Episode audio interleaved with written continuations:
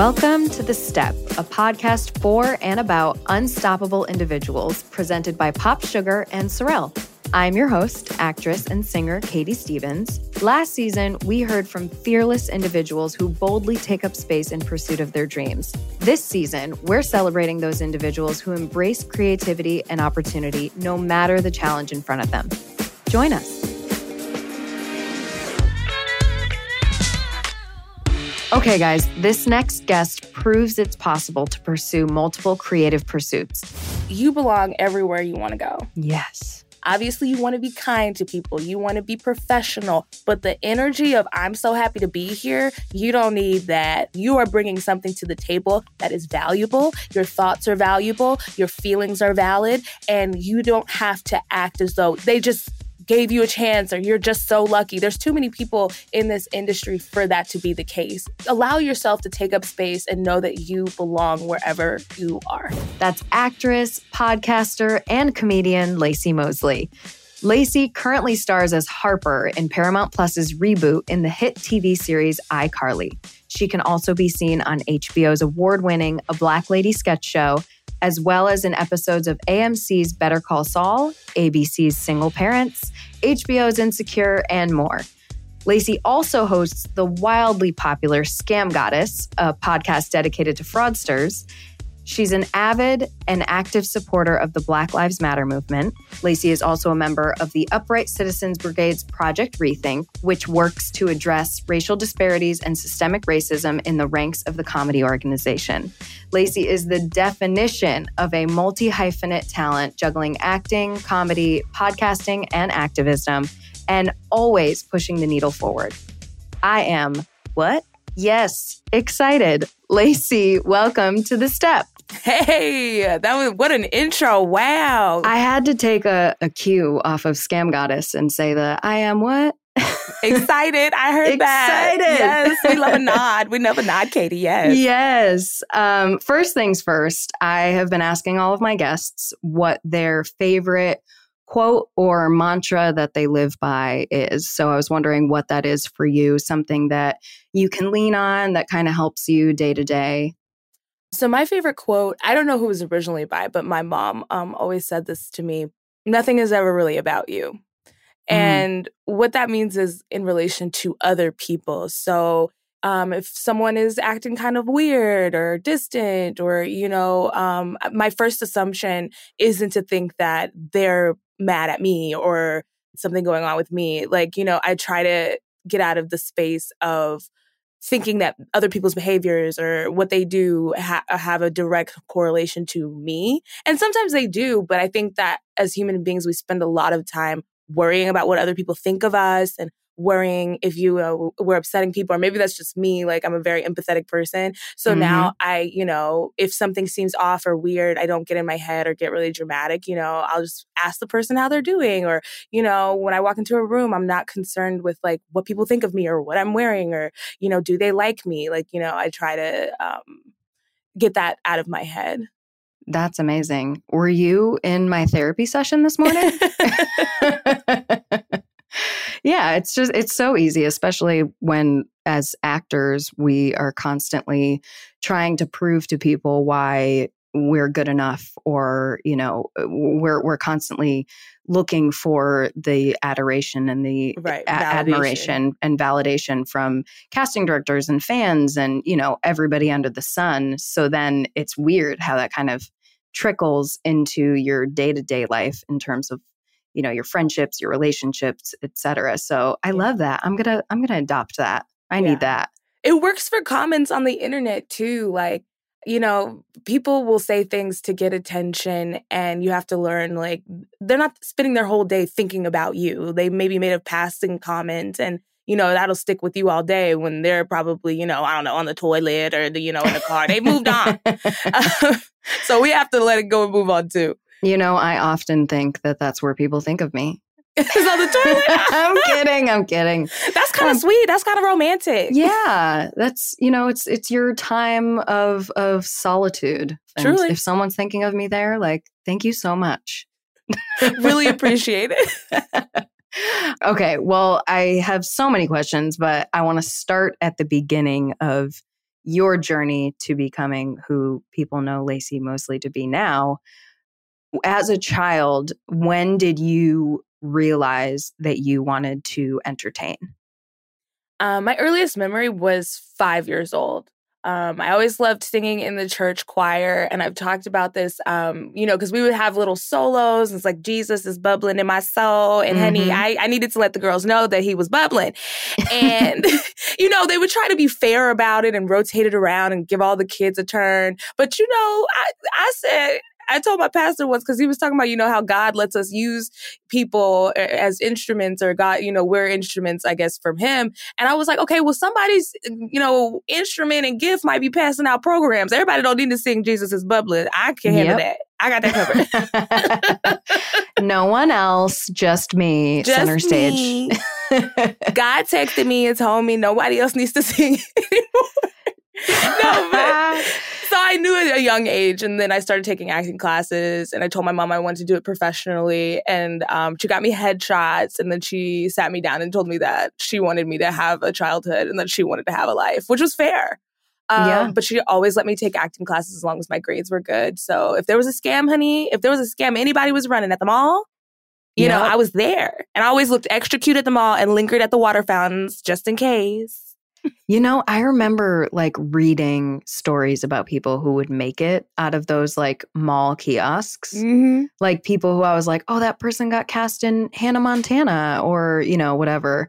And I would be like searching for them. But, you know, there were there was never any of those kiosks at the Waterbury Mall in Connecticut. So Oh um, no. Um, so that was that was when my mom was like, all right, let's try to figure it out. My my poor parents who weren't in the industry at all were like googling agents and and actor related people to like send a headshot with like a tape of me singing. I was like 12 packaging these on my kitchen floor with my mom. And then I that never heard so back sweet. from anyone, which honestly might be a blessing because I got to have a childhood, which was nice.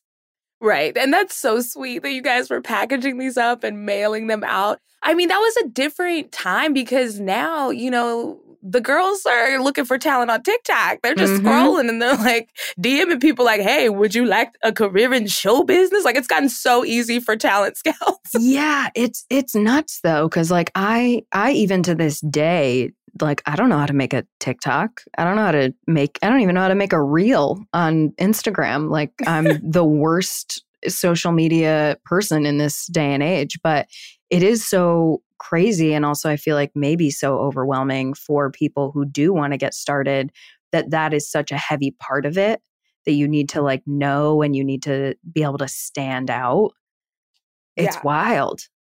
And you have to create an audience. I remember when I was a kid, I, whoever was on TV was I that's who we knew was famous. Like when mm-hmm. they put them mm-hmm. on there, we were like, okay, they put you in the in the television box. You must be a star. Mm-hmm. But now it's like there's so much TV.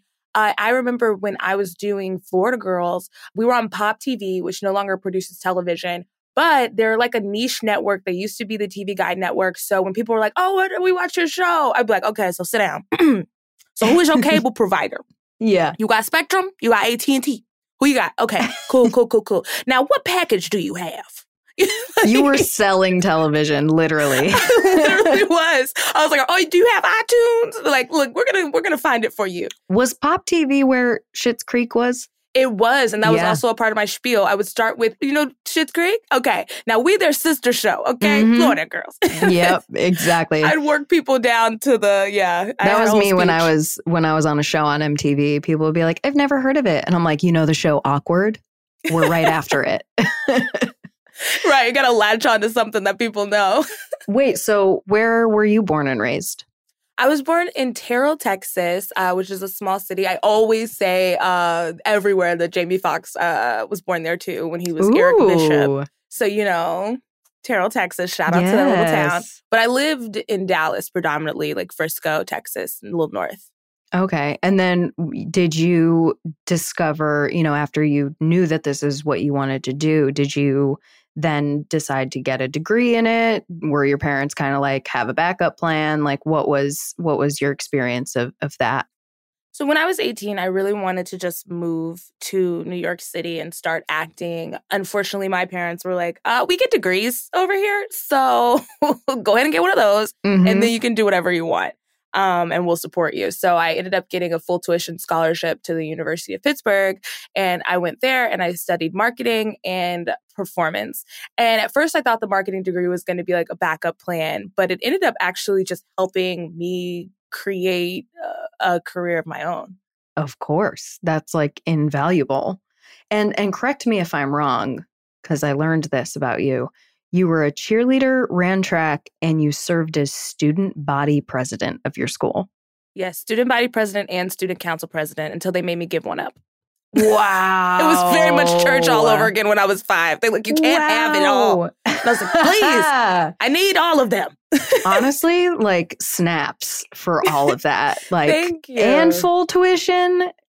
Teach me your ways. I was an overachiever, but um I will say it was a scam because I was like very sheltered and not really allowed to like go to parties and stuff like that. My parents wanted me to stay safe and you know not get into a bad crowd and mm-hmm. ruin mm. my, you know, career or life.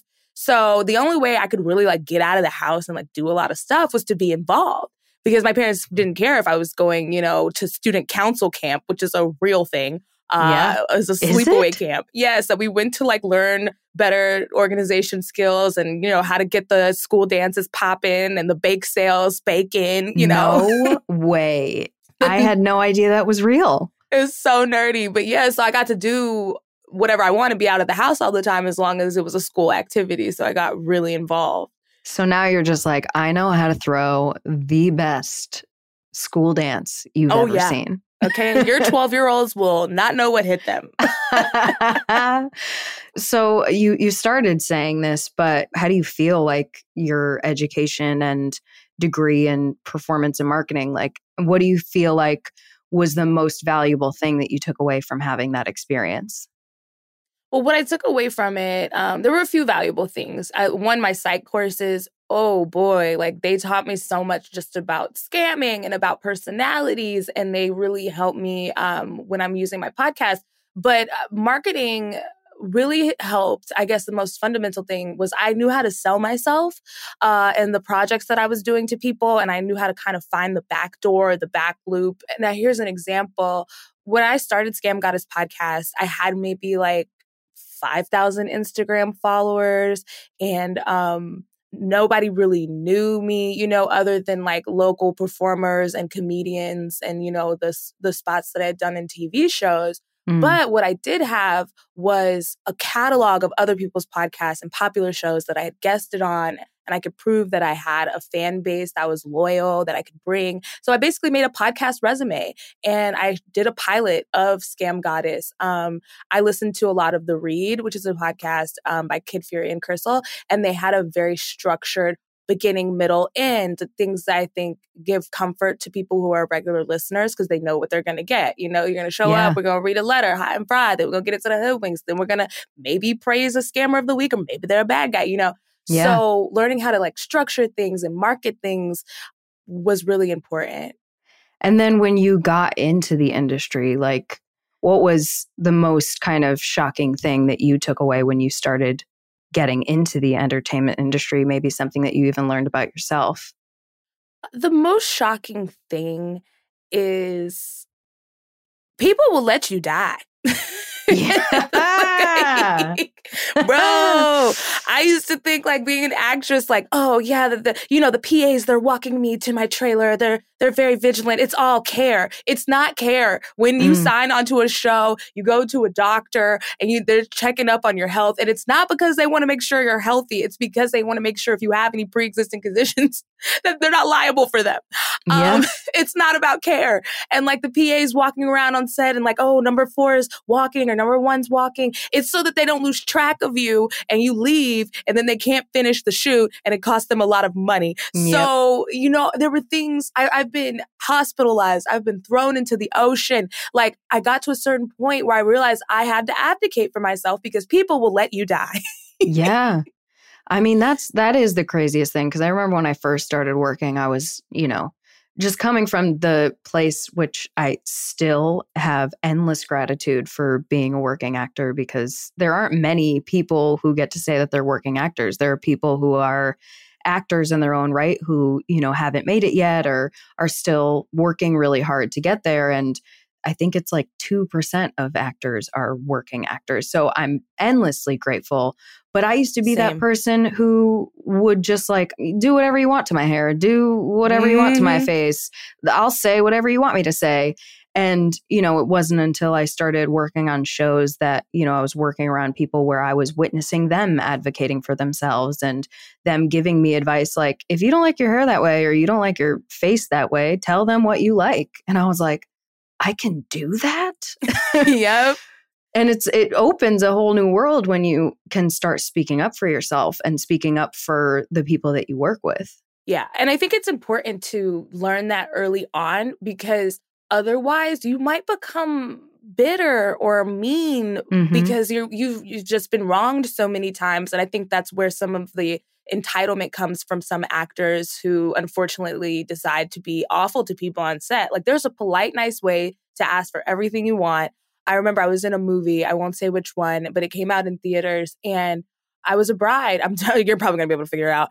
But um, Googling yeah, bride, movie. bride. Yeah, it's fine. It's fine. They know.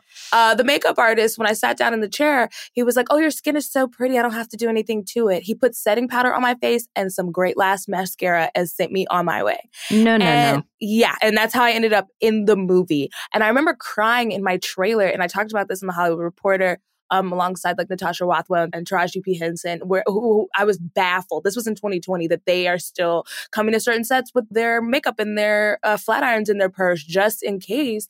And um, for Black people, especially, that's been a really big struggle for us. Yeah. Is, you know, wrestling with the unions to either teach people how to do our skin or get more people of color, the latter, who know how to do our skin into the union. So advocating for myself and my hair has been a really big thing. Um, and it's really hard when you're black because there's so few of us working and you don't want to piss people off.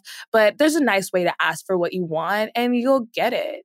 Absolutely. I mean, the show that I was on, my co-star Aisha Dee, who's wonderful, um, she wrote a letter basically talking about how our show was really wonderful and progressive, but there are places where we've missed. And one of the things was a representation in the room, mm-hmm. but also we didn't have until season two someone to do her hair finally we we got somebody to come in and you know who knew how to do her hair and was doing it in all these different styles which she hadn't gotten to experience before which is in, insane to me and that's but wonderful. It's wonderful, but that needs to like be the standard across the board. Absolutely. And I think that when people get fatigued with people of color and you know black people talking about racism every day it's because it's literally built into every single aspect of this country oh mm-hmm. yes a black woman she gets a job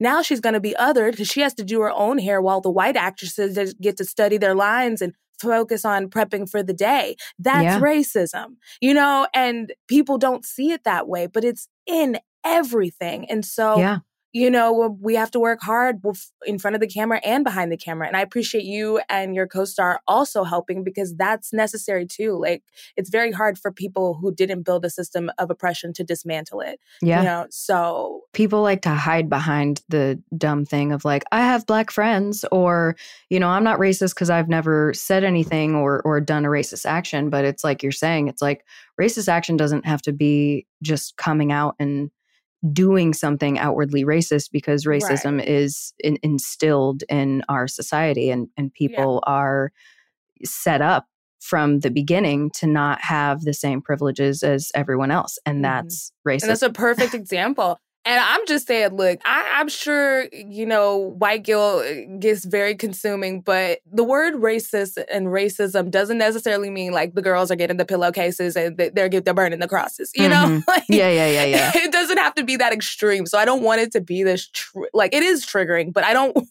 I, I hate when it triggers people into defensiveness because then they're not doing any action. I think it's yeah. way better to just be like, oh, how can we fix this? Mm-hmm. Or, you know, let's try to fix it versus like, oh, listen, my, my my great great grandfather was one eighth uh, Cherokee. I could never be. I don't have a racist bone. like, it's like, let's save this conversation, girl, and just yes. get the girl a hairstylist. Like, yep. what do yeah, it's. I mean, it is wild to just see how defensive everybody has has become, and it's like once you're able to kind of let go of that defensiveness and and to just kind of say like, no, it's a problem, and we all need to be a part of fixing it.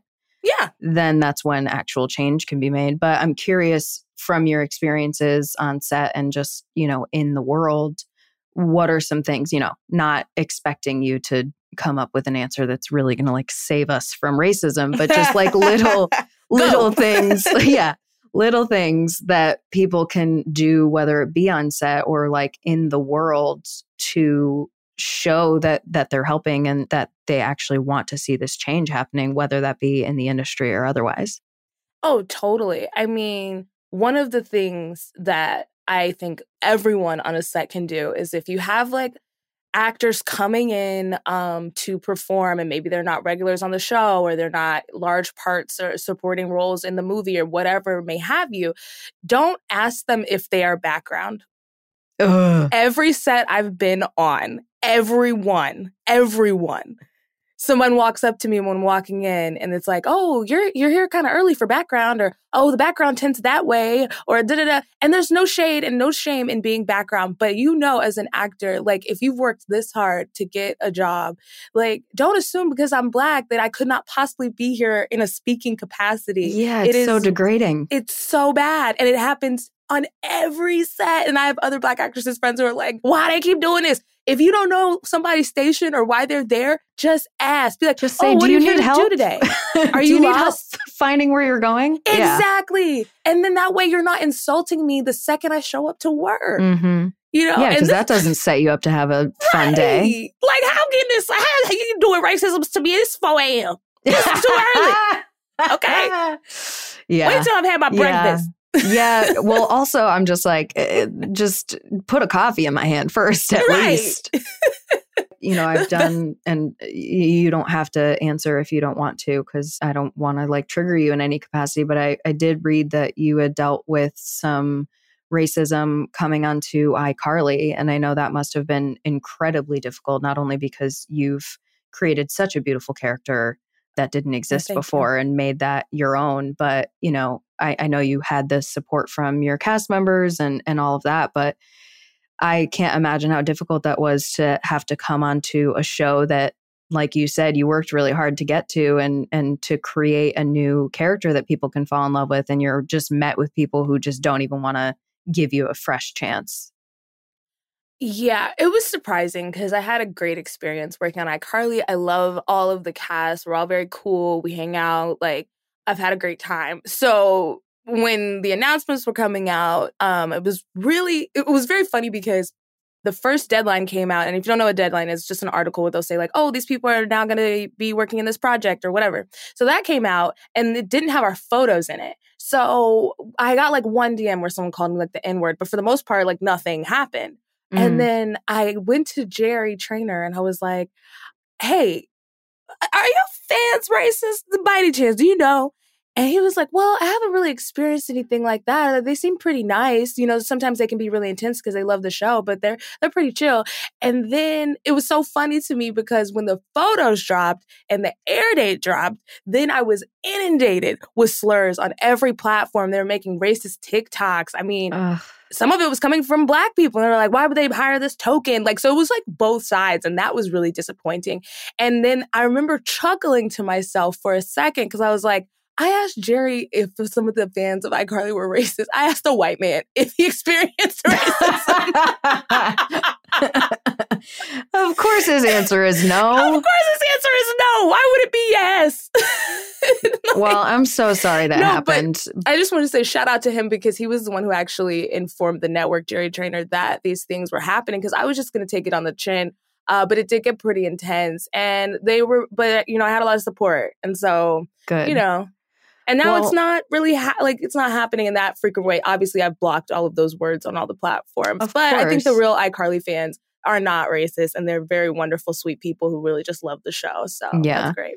And I mean, you got to have fun. You got to like create a new character that wasn't a part of the show. You know, everybody else is kind of creating the extension of who their characters were mm-hmm. when the mm-hmm. show left off. And you kind of got to create this person from a fresh slate and have new eyes on the show. What about that character was so special and important to you that you wanted to play her? she seemed like a fully formed human being when I was reading the scripts that I was sent.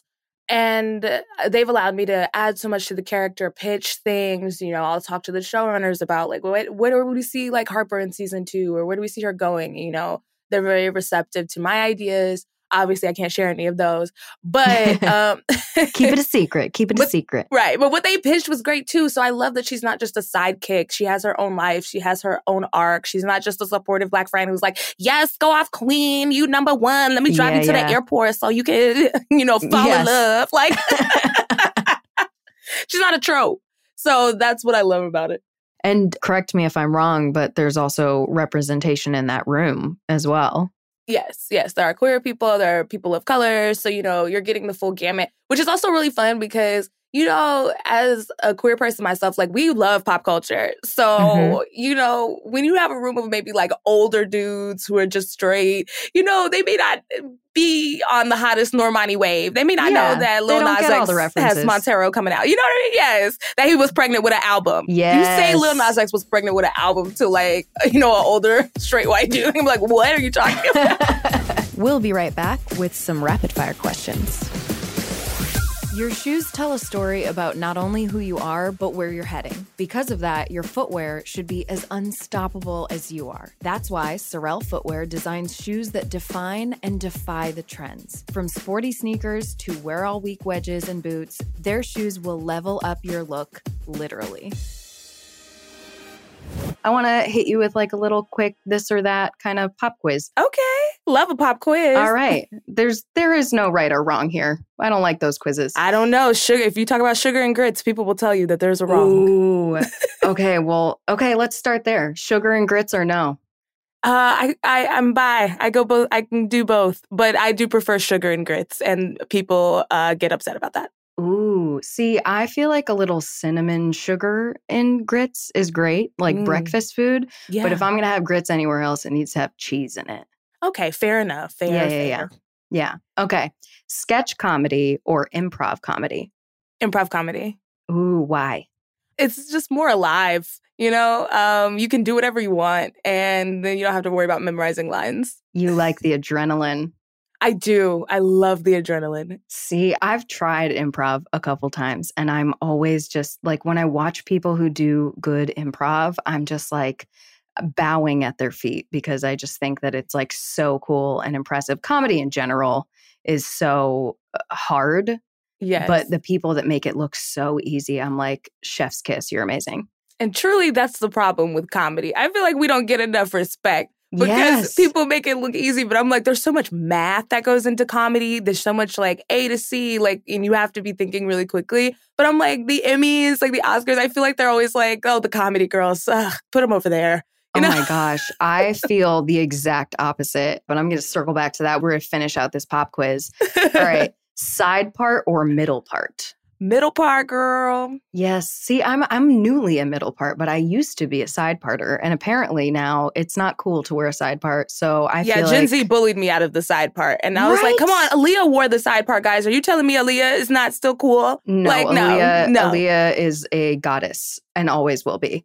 But yeah, I've, I've talked about this. You know, Gen Zers are just bullying us out of skinny jeans, mm-hmm. which I don't mind, bullying us out of side parts I'm like, let me live. They will pry the skinny jean from my cold, dead hands. Um, I am trying other jeans now, and I'm like, okay, I see what you guys are saying. But the skinny high waist, like, we survived low rise jeans. Okay. You're not taking the skinny high waist out of my, remember the jeans where like they went all the way down to like your hips? Oh, yeah. And you had to suck in so hard to just no, no, no, get no. through if, the day. if low rise jeans, I refuse for low rise jeans to come back. They're not cute. They're not flattering. I don't care what anyone says. I, you will pry high waisted jeans out of my, right. I don't care what they are, baggy or otherwise. I will be wearing them my husband this morning, I'm like wearing tight pants because I've just been kind of wearing boyfriend jeans lately. And he was like, Oh, tight pants. I was like, Yeah, yeah, yeah, yeah. They're coming back. They're coming back.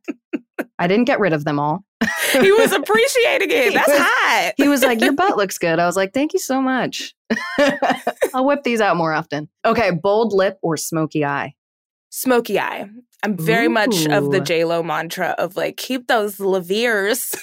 well, you have like such, clear. You have such big, beautiful eyes that you can pull off a smoky eye. My eyes are like more almond shape, and I feel like they always look closed when I'm wearing a smoky eye. Hmm, so maybe. I'm a I'm a bold lipper. Okay, you know?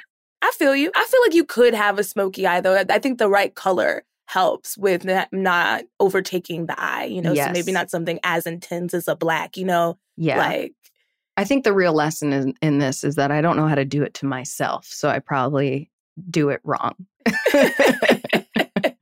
I spent a lot of time on YouTube, but mostly I learned how to do my makeup from America's Next Top Model. like Tyra really taught me all the tricks, and she taught me how to do a face in Sephora when I get an unexpected audition or something and don't have time yes. to get my makeup or need to touch up, honey, I be in those samples like, yeah, yeah, yeah, I need all of this. I yes. just need to sample it these, first on my whole these, face. These poor women in the pandemic who can't do that anymore because they don't let you touch the samples anymore. Oh, that's so tragic. I know. They'll never know. They'll never know. All right, your your next binge, podcast or TV series? TV series. Which one?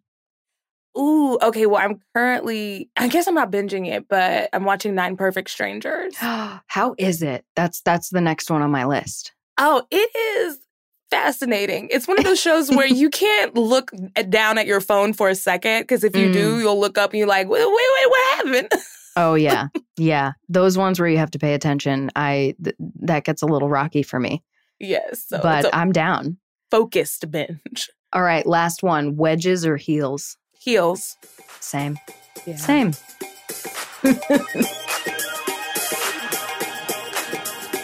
you also obviously have an incredible podcast, Scam Goddess. And so since you're doing podcast and you're doing a show, how how have you maintained that sort of balance? It's hard. Um, one of the things that's really helped is my show is evergreen. So Scam Goddess, we try not to be too referency to things like current events. Mm-hmm. Like we talk about pop culture, and every now and then, you know, obviously, like the pandemic has lasted so long, like we're definitely talking about that, but not a lot because we want people to escape. Like mm-hmm. I very much focus on making the show escapism. We rarely have a murder, and if we do, you know, we put a little warning up, like, okay, so somebody is going to be getting murdered. But um, here's your warning. right. But for the most part, we keep it light. Like you can laugh at these con artists and their capers and, you know, a man buying gold bricks with money that he, you know, embezzled. And then when he gets caught by the FBI, he tries to bury him near a lake, Sandy Jenkins. You know, it's like, why yeah. is this grown up man trying to bury bricks by a lake? why is he a pirate? Where did you get the inspiration for Scam Goddess? Have you always been interested in that? Like, has have you like since you were a little kid been like, I'm gonna figure out the scammers of the world? I want to be where the scammers are. Um, uh, yeah, you know, I just dreamt about robbery as a child so much. No, um, but it was really when I was doing this podcast called The Daily Zeitgeist, which I do all the time. Um, I love Jack and Miles so much they have this bit that they do where when you go on and guess, so they're like, what's in your search history? And I did the show like more times than I could count. And a lot of the times it would be a scam that I was reading or like, you know, Anna Delvey, like what's going on with her, you know, prison stuff. So that's when my friend Miles coined the name Scam Goddess. He was like, You're like the scam goddess. Every time you come on here, you're talking about a scam. And I was like, hmm. hmm. And, you know, the rest is history. I cannot tell you, I'm in a family group message with my mother, and my mother, without fail, like once a month, is like, oh, somebody tried to scam me from Amazon. If you get something in your email that says, you know, Amazon wants to give you $500, don't believe them. And she was so beside herself that she fell prey to a scam that she called the local news and was on the local news to tell everybody about the scam. I love this for her. I love this kind of pettiness of like, oh, you're gonna scam me? All right, let me call KTLA. Yep. you're not gonna scam anyone else on right. my watch. I'm gonna ruin your whole hustle today. What is, I mean, you've done so many, but like, what is the most interesting or craziest scam that you've talked about? Oh gosh. Okay, so I would say one of the most interesting ones it was by a nasty man, Lou Pearlman. Um, but what was insane about this scam is he had a blimp scam at one point where he was like slanging blimps, which a I haven't blimp, seen a, like like like a blimp sky. in the sky. Yes. Um, so he had access to an airplane hangar because of the blimps. So that's why he had the band. Oh my gosh, I'm forgetting. Is it NSYNC or is it Backstreet? It was NSYNC uh, in the earlier years in his credit. Yeah, no, so it's a Backstreet Boys. Sorry, it is the Backstreet Boys. okay, Backstreet's back. All right. Backstreet's back. All right. And now I remember it absolutely is them. So he would have them in an airplane hangar with no AC dancing for hours. And sometimes he would park a Rolls Royce by the airplane hangar so they would have something to aspire to. What? Was yes. this like very early on in their career? Very. He put the band together. So this oh, is extremely, that guy. Yes, he's a bad, nasty man. Um, but the things that he was doing were just so absurd to me. Like he was paying these boys like a $35 a day per diem. Like they would have made more if they were working in retail, like kids their age. Um, it was he was just wild. The things that he was doing were absolutely insane. So he's a very fascinating one for me, especially because like this is bringing me flashes of like one of their um like I want it that way music videos. Why do mm-hmm. I feel like one of the scenes in the music video was them in an airplane hangar dancing like all in white? I could just be envisioning one of their outfits, but like I'm pretty sure there was a jet behind them. Yo, it might have been loose. it might have been a loose spot. I also loved that you interviewed Tracy Morrissey because she really gets into the scams. She does. And actually, she was a big inspiration. We couldn't get her scheduling wise for the Hilaria Baldwin episode, mm. but I would say mm. that was probably cucumber. my other favorite. How do you say, how do you say cucumber? Cucumber. ¿Cómo se dice? Pepino, you know? um, I love the accent. I love everything about it. Um, I also love that scam because it's really harmless. Like she wasn't pretending to be another race; she was just pretending to be from another country. Just like Madonna was suddenly British at one point. You know, um, it's just an absurd, absurd thing to have to keep up with for many years. Like you're married to this man; she named all of her children kind of like Latinx names. Like she really, really dug in on this one. But that's a great episode if anybody wants to check out. That's absolutely wild. It ended up in the New York Times. But we were very kind to Hilaria because we just thought it was absurd. The whole thing is absurd, and I love it so, so much. It's amazing. It's amazing. Now, with your stand up and stuff, were you a part of UCB for a while? I did do UCB. Um, I have been either studying at UCB or performing there wow, since like 2014. Wow. Uh, two years in New York and then five in LA. Um, I would do ASSSSCAT, which is a really fun free show where we, we have celebrity guests come up and tell us stories, and then we do improv based on that. I would do Harold Night, which was where we are as a collective group, my team would uh, pitch in front of people, and then we would take those pitches and we would do a show. I've been doing, yeah, I love UCB. I used to have a show called Trap Prof where we handed out weed and Lime-A-Ritas and had a live band and a bunch of amazing Black comedians. And it was that so sounds fun. like so much fun. I used to go to UCB um, on some of their like nights, my husband and I and I got reeled into the Facebook one mm-hmm, where they I've sign on to your Facebook and find things on there. And I had gotten tagged. So, uh, quick, fun, random fact about me mm-hmm. my aunt, my dad's sister, she uh, was a vet at Tufts Animal Hospital. Mm. And somebody brought in a cat at two days old to be euthanized because it had two faces. And she refused to euthanize it. So she took it home and it was only supposed to live for like three weeks. This cat wound up living until it was like 15 or 16. Wow, this Gemini cat. I know. And then uh, it was it was like in the Guinness Book of World Records for the longest living two-faced cat. Apparently that's a category. Um, Guinness is getting real specific. They're like, they're guys, we're running so out of specific. records. What do we do next? Two faced cat? Anybody? But it was so funny because I had gotten tagged. Like she had like tagged me in something, and they like were on my Facebook, but then they like clicked on hers. And so they did like this whole sketch on my aunt's two faced cat. And I was dying at how they could just like, just again, I'm just so fascinated by people who can do improv like that and just come up with the most hilarious stuff out of thin air. I love it. It's so fun.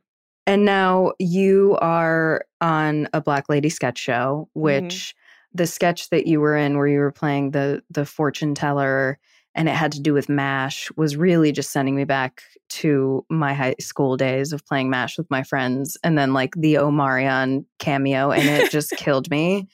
How did you, you know, did you audition for that? Did they know you from your sketch comedy and, and improv? How, how did that kind of job come about? Because that seems like such a dream job for a comedian to have. It was. Um, it was a wild process, actually. So I, I auditioned in January 2019. I got the job. I, I when I went into the audition, there was this insane um, sketch that they had where you had to play all these different characters talking to themselves. So like it's you playing all these characters and you're talking to yourself, and it's like four pages long. And I remember when I was doing uh, running the lines with a friend, I was like, "There's no way that they're going to make actresses come in here and talk to themselves." for four pages like what actress can do that because like i didn't see a lot of comedians going out for it so i was like oh it'll be fine like i'll just they're gonna have a reader with me and i'll probably just have to read it four times and then something in my head was like but what if they don't Mm. and so i was like man screw it let's run it and so luckily i did because when i walked in that room they were like all right and go I was throwing my braids over my head and having the accent for one character. Then I go into my other character. Like it was like nuts. And yeah, I've done characters for a really long time. So, it, you know, it was fun to do. And I remember leaving that audition and feeling like, there's there's no way I don't get it. There's no way I don't get it. And that's a feeling that I have every now and then. There's certainly been many, many auditions where I'm like, okay, we're gonna throw that script away because they're not gonna call me again. I will not be hearing back. I'm like, don't ask for feedback. I don't want it. It's Yeah. nobody needs to hear about it. Um, but I remember telling my agents like we should be getting a call. Like I know, I know, there's no way I didn't book it. So a couple days go by. I'm like bummed. I'm like, oh, I really wanted to do this show so badly. And then I text my team and I was like, yo, like what happened? Can I get feedback? Because I just really thought that we were vibing and we did a bunch of improv and it was really fun. And they were like, hey, we're gonna call you. And I was like, okay. And so they called and they're like, hey, Laci, you did get the job. But because you're shooting season two of Florida Girls, you cannot do it. no. So I was like, what? No. Like I was so bummed. And then obviously the pandemic happened. Um, unfortunately, we couldn't shoot the second season of Florida Girls. We were actually like cars ready, houses ready, everything ready to go. And then Tom Hanks got the Rona and the NBA shut down. And I remember calling one of my castmates and being like, girl, it's over. And she was like, you think Yeah. they're saying three weeks? I was like, this ain't gonna be three weeks. Yeah. So yeah, then it, it ended up that um, one person couldn't do the show after the COVID rescheduling. Quinta, who's such an amazing comedian, um, and they called me and they were like, "Yo, you want to come?" And then it was very quick. I had the scripts. I was working on something in Atlanta. I flew back the next day. I was reading the scripts in the Uber and then got on Zoom and we developed my character that day. So it was really fast turnaround. Wow. That's serendipity, you know? Right? meant to be. And now with UCB, I know, you know, I've I've read about Project Rethink, but for people listening who don't know about it, can you talk a little bit about it? So, Project Rethink is a group that was started by um, marginalized people, people of color, queer people, um, people with different uh, disabilities. Um, and it was to address the systemic racism and issues that the theater has had since its opening. And I, I don't put that on the shoulders of the UCB4. I adore Amy Poehler, Matt Besser, you know, Ian Roberts. It wasn't about them. It's just like they their businesses are being run by other people, you know, and so Mm. there's cracks in the system. There, there's things that have to just be addressed and fixed. And um, we came together in June of 2020, which obviously was like a very heated time. Uh, I like to call it the month that uh, white people discovered racism. And we're like, hey, girls, yeah, we've been over here. Yeah, it's been rough, but welcome. Um, The- the- and it's the, it's the time where white people like to say that they discovered right. They're like, no, we didn't. We, I swear, we really didn't know. I swear it was over. we thought Twelve Years a Slave was fiction. We thought that was wasn't it a book? Robert E. Lee, who is he? Oh, he got oh, statues. like, wow, wow, this is crazy, y'all. We got to do something about it. So- yes. so, you know, things were very, you know, with George Floyd, everything was just super heightened. And so we allowed people to come together. We had like a 500 person Zoom call that anybody who had been affiliated with UCB could come on and share their experiences with Amy Poehler and, you know, all the UCB4 all being present and listening.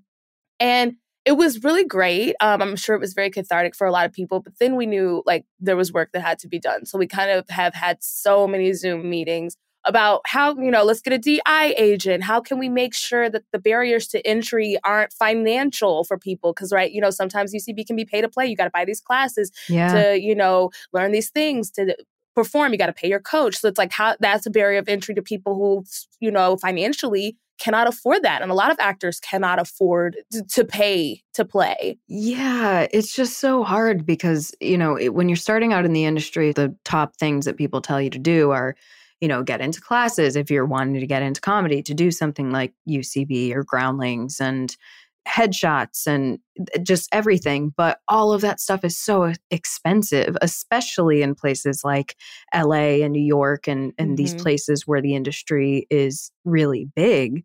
Eh, How are you supposed to even give people a shot to be able to pursue this?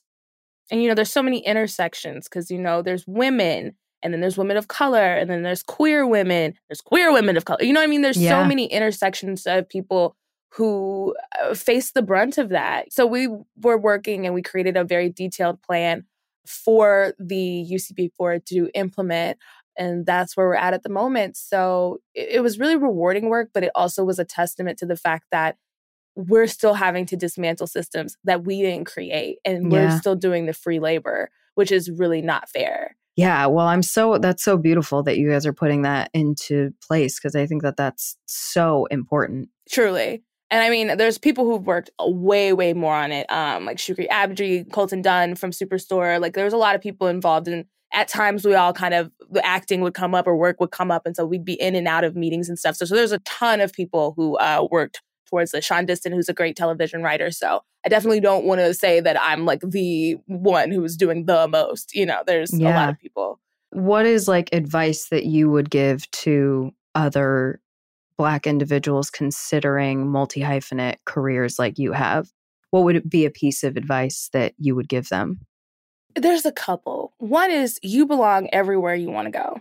Yes. um definitely don't have to treat any situation like i'm just so happy to be here Mhm. obviously you want to be kind to people you want to be professional but the energy of i'm so happy to be here you don't need that because Mhm. this is a transaction. You know that's the world that we live in. So you are bringing something to the table that is valuable your thoughts are valuable your feelings are valid and you don't have to act as though even though a lot of people will try to trick you into thinking that that they just gave you a chance or you're just so lucky. There's too many people in this industry for that to be the case. It's very competitive. So if you get a job or you walk into a place and you're going to perform or you know just eh, allow yourself to take up space and know that you belong wherever you are I love that. because it's hard to feel that way sometimes and we just have to convince ourselves that it's true because it is. It is. And so often it's like people try to condition you Mhm. to feel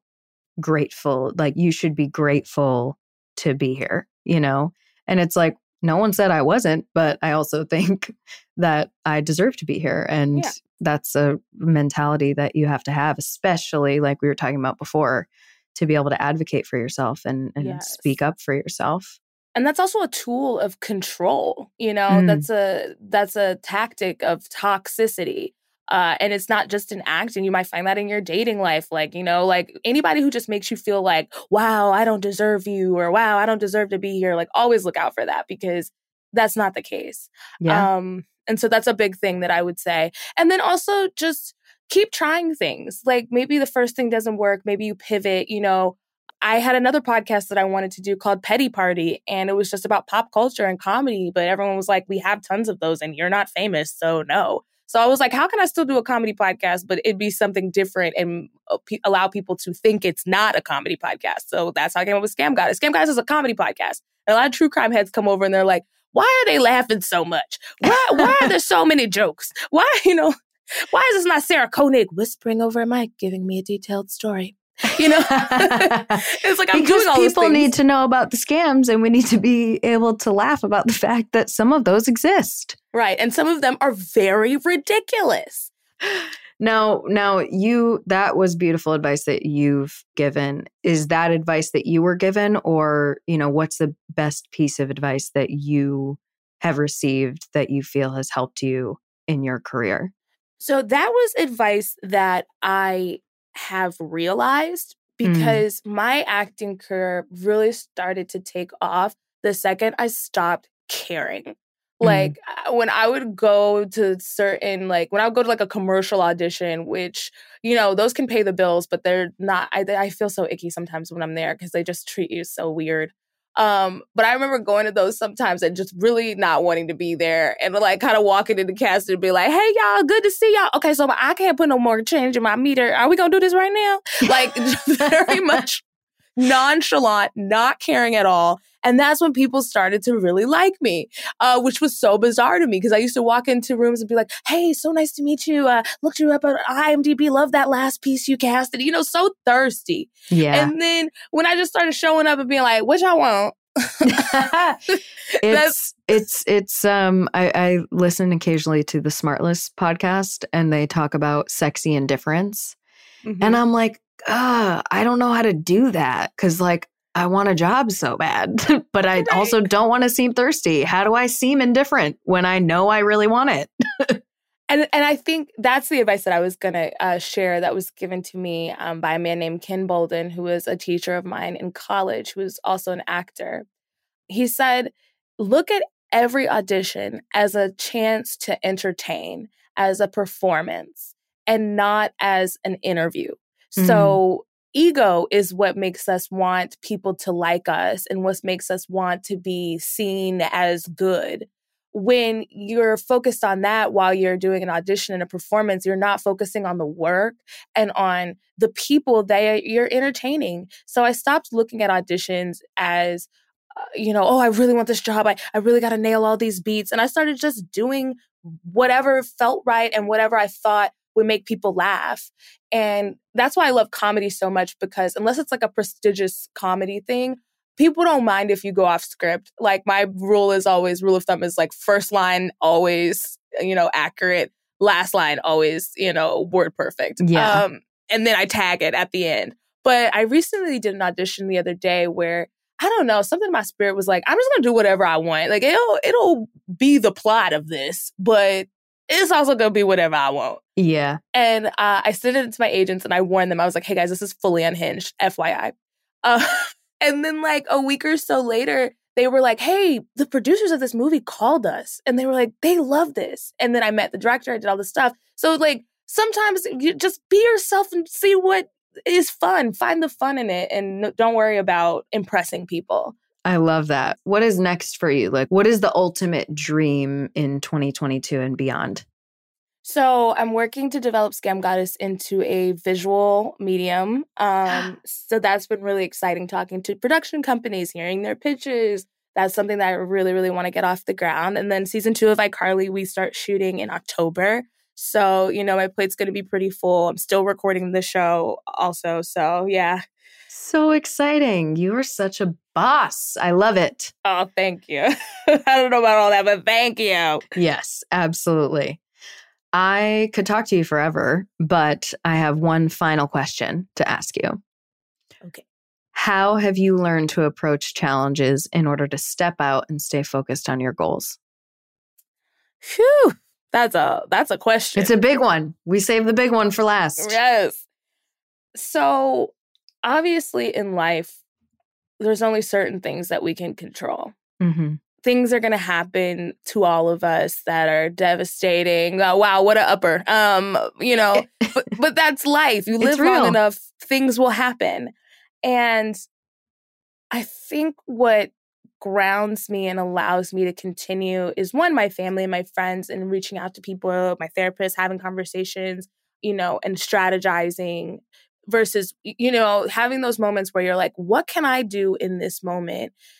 to either feel better or to fix the situation? What is out of my hands? And separating those two so that I'm not spending so much of my energy and time thinking about things that I simply have no control over because it is such a waste of time and such a theft of joy. Mm. Um, you know, and reminding myself, like, I think all of us get a little down or we get a little insecure, we get a little sad, and just reminding myself of who I am and that I love myself, you know, telling myself I'm beautiful, like telling myself I can, I can survive this, I'm smart, I'm strong, like it really encouraging yourself. Yeah. Um, and writing things down has been very helpful for me, writing down goals and then being able to see those goals come to fruition and kind of check them off of the list is so um rewarding and those goals don't all have to be lofty like i want to be in a movie like it could simply be i want to do a live show or you know i want to go for a run i want you know like give yourself little wins because one thing i've learned is once you get the thing that you thought you wanted you're going to just want something else. Yeah. So if you make your job a part of your worth you will never be happy yeah, I call that um, "I'll be happy when" syndrome, mm-hmm. which is you know you set you set these quote unquote goals of of when you will be happy enough, rather than just figuring out day to day how to put one foot in front of the other. And you know, my my therapist has said to me like sometimes you just have to like get up and have the thing that you accomplish be like I'm gonna make my bed today Mm-hmm. Like something as simple as that that you can accomplish and be like, all right, I did the thing I said I was going to do. It was small, but I did it. And now I can pick something else that I can do. But it's like if you don't find happiness exactly where you are, then you're going to be saying, I'll be happy when to the day you win a, an Oscar or, you know, whatever prestigious award or thing that matters to you. Once you get that, then what? Right. So it's it's so important to have that and I love that you said that you write things down because that's something that I've just started practicing like waking up every day and doing a gratitude journal and you know writing down like what are the things that would make me the simplistic things today that would make me happy and it's, like writing those things down. It's such a grounding force. And also knowing that sometimes when bad things happen and this is like a small bad thing I remember I was working in a restaurant and we were very understaffed, but it was like higher end clientele, but they didn't know exactly what they were doing.